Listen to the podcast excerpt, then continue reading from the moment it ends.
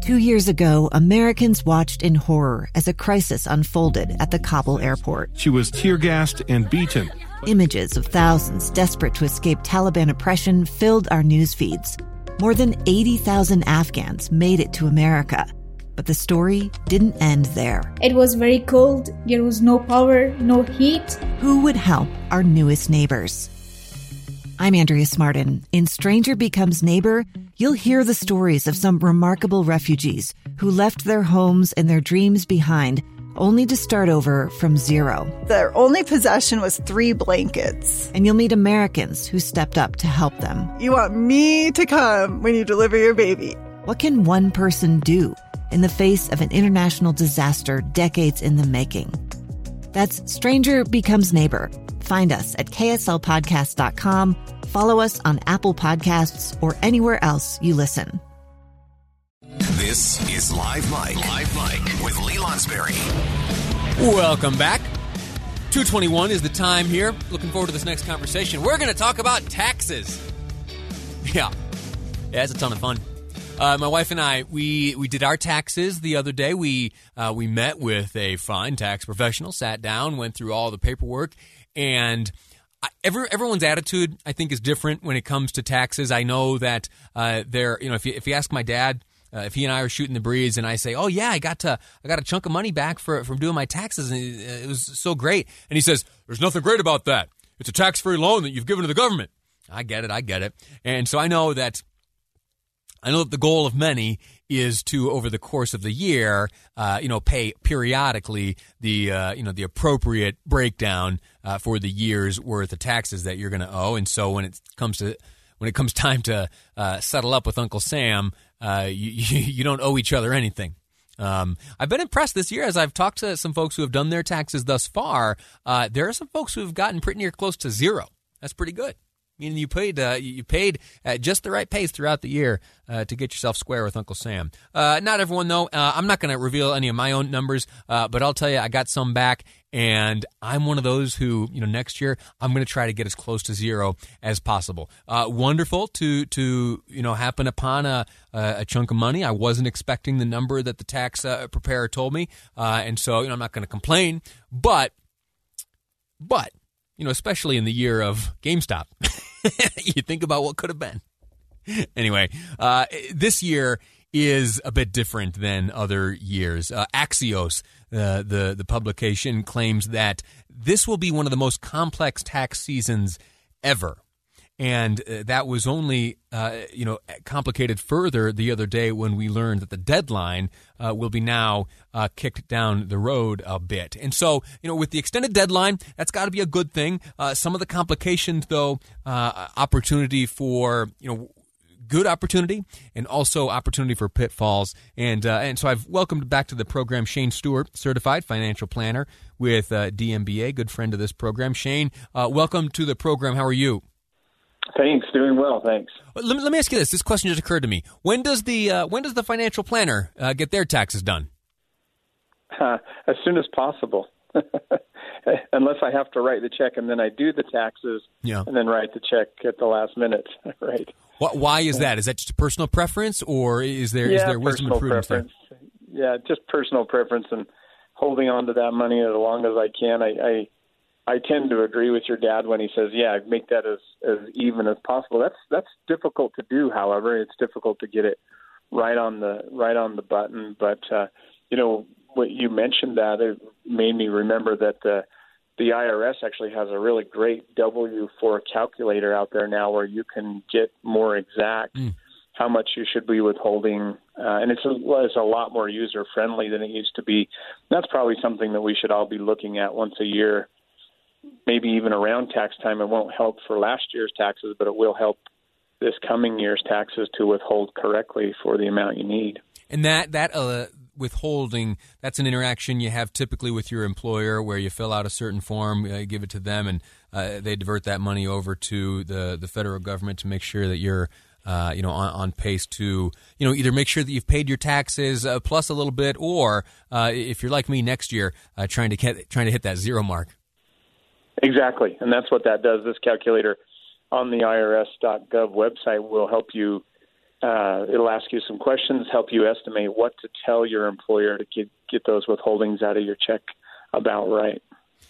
Axios, as you heard me mention, uh, claims that this year is one of the most complex tax seasons ever. Do, do you agree with them? I do. It's it. There is a lot going on. The uh, one of the major things is the uh, economic impact payments or so-called stimulus checks. Uh, as you go to file, you're you're receiving. I mean, the method that you're receiving those, uh, if you're receiving those economic impact payments or stimulus checks, it, if you had direct deposit when you filed last, that's how it will come. If you didn't, it will come in a in a different form. And some people haven't even received them yet. So, for example, I just worked with someone who had not received their second stimulus check. They were due that, but as they filed their taxes, there was a place for them to claim that second mm. stimulus check and get it back basically in the refund. You can't do that with the third one yet. It's only for the second or first one if you didn't receive them. But the danger for that person is now they have to watch their account and their mail to make sure they don't double count that, meaning they actually receive it right. and then have a, a double counting of that. So yeah, there are going to be some complex things even just with the stimulus checks. The, the just to, to, clarify and to hear you say again, the, you you answered something which was a question of mine. There have been now three of these uh, impact payments uh, signed into law. Two of them were issued in large part last year in 2020. Uh, the mm-hmm. third is right now in the midst of being sent out. The 2020, the third round of payments, those will end up applying to to next tax season when you're working on your 2021 taxes. Is that correct? Correct. So if you if you have already filed your 2020 taxes, the uh, income that they're basing your your stimulus on will be off of that 2020 taxes, and also the method that you took a refund or established for your refund will be the same method they send the stimulus check. If you haven't filed yet, it will be based on that 2019 filing, both on income for qualification and on um, uh, the method that they send you that stimulus check. Right.